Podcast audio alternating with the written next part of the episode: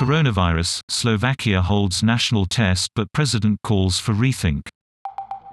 Everyone in Slovakia over the age of 10 is to be tested for COVID, but the president is skeptical.